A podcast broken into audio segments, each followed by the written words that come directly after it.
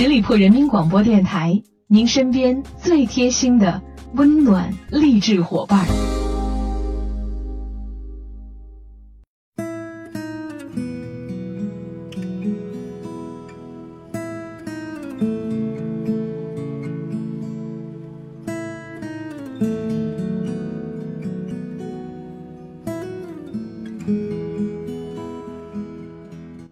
亲爱的朋友们，您现在收听到的是十里铺人民广播电台每周一为您奉献的营养大餐名人风范，我是小武。今天的节目是2017年的第一期节目，也是一个新的开始啊。虽然咱们离中国传统意义上的新年还有不到一个月的时间，但是此时此刻还是要跟大家说一声元旦快乐，新年快乐。因为从阳历上来说，我们真的迈入2017年了。2016年的种种不开心，种种的烦恼，希望大家都能够抛之脑后。2017年我们再接再厉，祝大家事事顺心，开心健康。心都埋怨还有不能释怀，在如今小鲜肉肆虐的娱乐圈啊，今天爱上皮相，明日垂涎肉体，你们口中的老公都换了无数次了，而我心里始终有一个男神金城武。最近见他是在才上映的王家卫监制的那部《摆渡人》里边，我们等了一年，以为用张嘉佳的哀伤故事做底，还会是熟悉的王室风味，没想到这个片子集结了梁朝伟、金城武两大御用男神，最后预告片出来却是个喜剧。梁朝伟就不用说了，影帝级的人物，而且一直都很擅长搞笑。金城武也不是第一次出演喜剧片了，但实际上依然很担心，预告片里面的每一帧都让我觉得很危险。我还在想会不会是串烧式的贺岁喜剧 PPT 吗？毕竟不想辜负好久不见的金城武啊。实际上到电影院去看了这部影片才知道，还是熟悉的味道。有人曾经说过啊，凤梨罐头也许会过期，但金城武他的帅却征服了岁月。2016年的金城武已然43岁了，此间依旧数年入列全球100大帅哥排行榜。特别在夜深人静时想起未来。金城武的妈妈是台湾人，爸爸则是第一个将养鳗鱼技术转移到台湾的日本人。而金城武就继承了爸爸的高颜值，两人简直是一个模子里刻出来的。混血儿的身份并没有给他的童年带来欢乐，反而充斥了各种不被认同的不愉快的经历，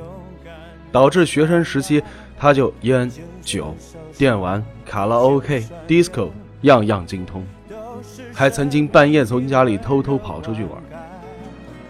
15岁那年，因为想买辆摩托车，他被同学的妈妈拉去拍了个奇异果香槟汽水广告，从此一发不可收拾。金城武最早是以歌手身份出道的，师从陈升，先后发了8张专辑，但发行量被同时期的林志颖吊打，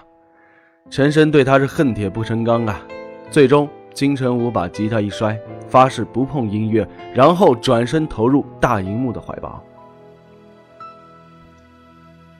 他人生的第一部作品是电视剧《草地状元》，在台湾南部的乡下拍摄，要坐大巴3个小时才能到，到了却被告知说没有他的戏份，可是也没有回去的车呀。于是他就在小吃店里边花几十块钱解决了晚饭，夜里面一个人充满恐惧地睡在了一个四面都是镜子的宾馆房间里。后来他又去了很多趟，终于获得了一个角色，虽然只有一个镜头啊，对白只有一句我哪有，他却重复了30多遍，导演生气到对他摔剧本了。台湾金牌的经纪人葛福洪相中金城武，本来想签他，问畅销作家王碧莹的意见。王碧莹一看，认为金城武除了漫画男主角般的外貌和中日双语优势之外，还有经得起老这种特质，他就断言他一定是年纪越大会越来越红。如今看来，这番见解丝毫不错。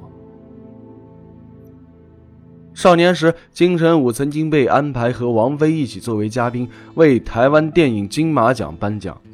颁奖礼上，金城武本来想搞笑，却因为放不开，落得一片尴尬。和他相比，以高冷著称的王菲都显得活泼开朗，反应敏捷。可见，除了演戏，明星身份附着的一切，他都不太擅长。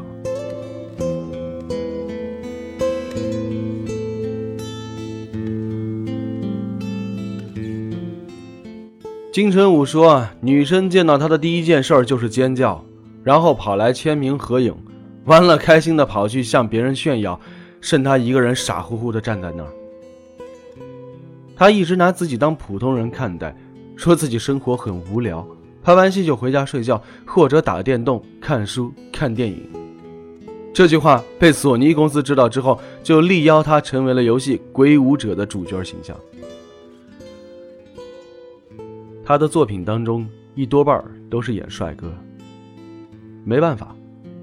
他那张脸因为太精致，已经无更多的延展性。他所做的尝试，无论颓废、呆萌，亦或是放浪形骸，落在观众的眼里全都是一个大写加粗的帅。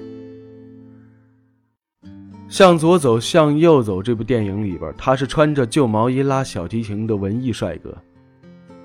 从天堂到人间，他是薰衣草里边的白衣天使。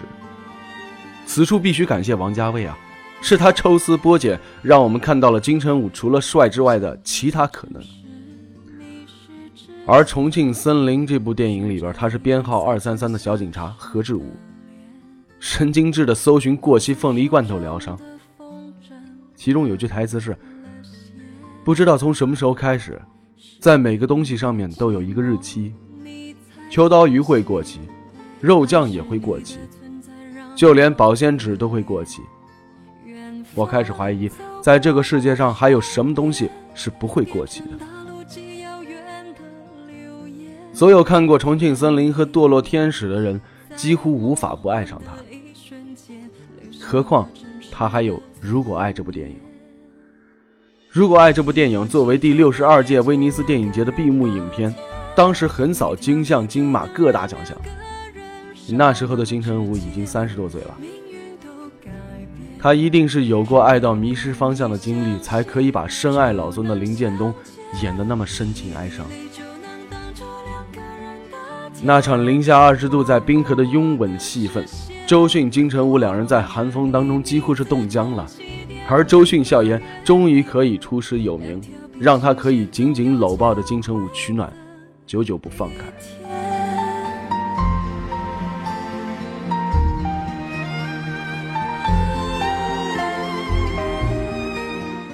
他在张艾嘉的《心动》里边还是个让人蠢蠢欲动的文艺青年，而到了《不夜城了》这部电影里边，已然是腹黑阴狠起来了。这部电影通常被认为是最能够体现金城武演技的巅峰之作。在这部影片里边，他褪去了忧郁与羸弱，梳着大背头，扎着马尾，穿着黑风衣，叼着烟，哭到爆炸，但回味起来却是不羁和悲凉。他饰演的剑一像一只在黑暗当中徘徊挣扎的黑蝙蝠，靠着感觉乱撞，谨小慎微地在黑社会里艰难生存。明枪暗箭，尔虞我诈，磨砺出狠辣的性格，但心底却又埋着不可救药的自杀式的温情。那温情最后让他失去一切。《不夜城》这部电影彻底展现出了金城武的男人味儿，让他完全的从少男向成熟的男人的转变愈加的明显，而这也不仅奠定了他在日本演艺圈的偶像地位，更让他红遍亚洲，事业如日中天。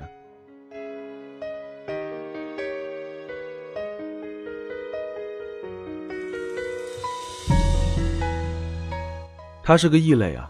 ，27岁的活泼年纪，已经不愿意在摄影机前正襟危坐了，在镁光灯下众星捧月了。他提出了与 NHK 合作拍摄纪录片《金城武南极探险之旅》，希望去南极潜水、看冰川与企鹅，跟着动物游离出五光十色的娱乐圈主流。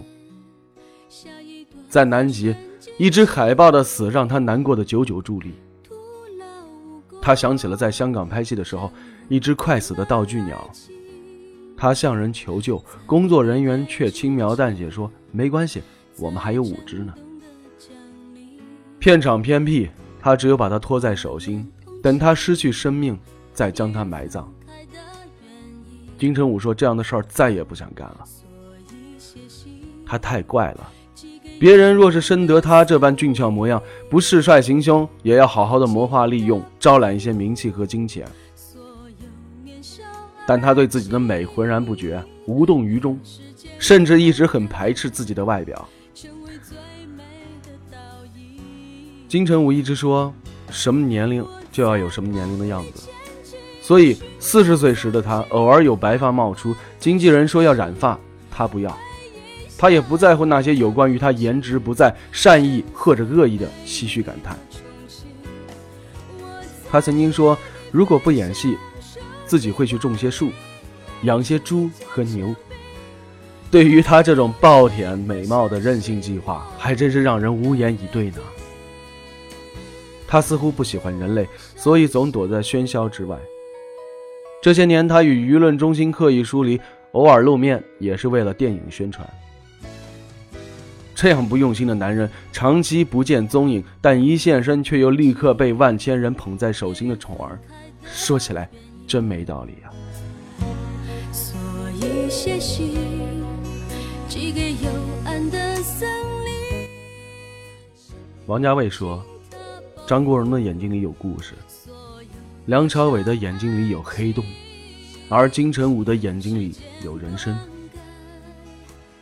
如今的金城武已经从当初那个一句台词要 NG 30多次的稚嫩懵懂的少年，蜕变成了今天成熟稳重的不惑男神。时光无情未必是坏事啊，你看他大叔味日渐浓郁，眼神里流露出岁月的沉淀，反而更具可读性。我觉得人们在他年轻时候评价他的那句话仍然适用，当他沉默时，高贵而孤绝，当他开始微笑，冰雪即化。好了，亲爱的听友们，感谢大家收听2017年的第1期的名人风范，我是小武。欢迎大家关注十里铺人民广播电台公众微信，在订阅号中直接搜索十里铺人民广播电台，点击关注就可以了。如果有什么意见和建议，可以在节目下方的评论处给我留言。我们下期节目再会喽，拜拜。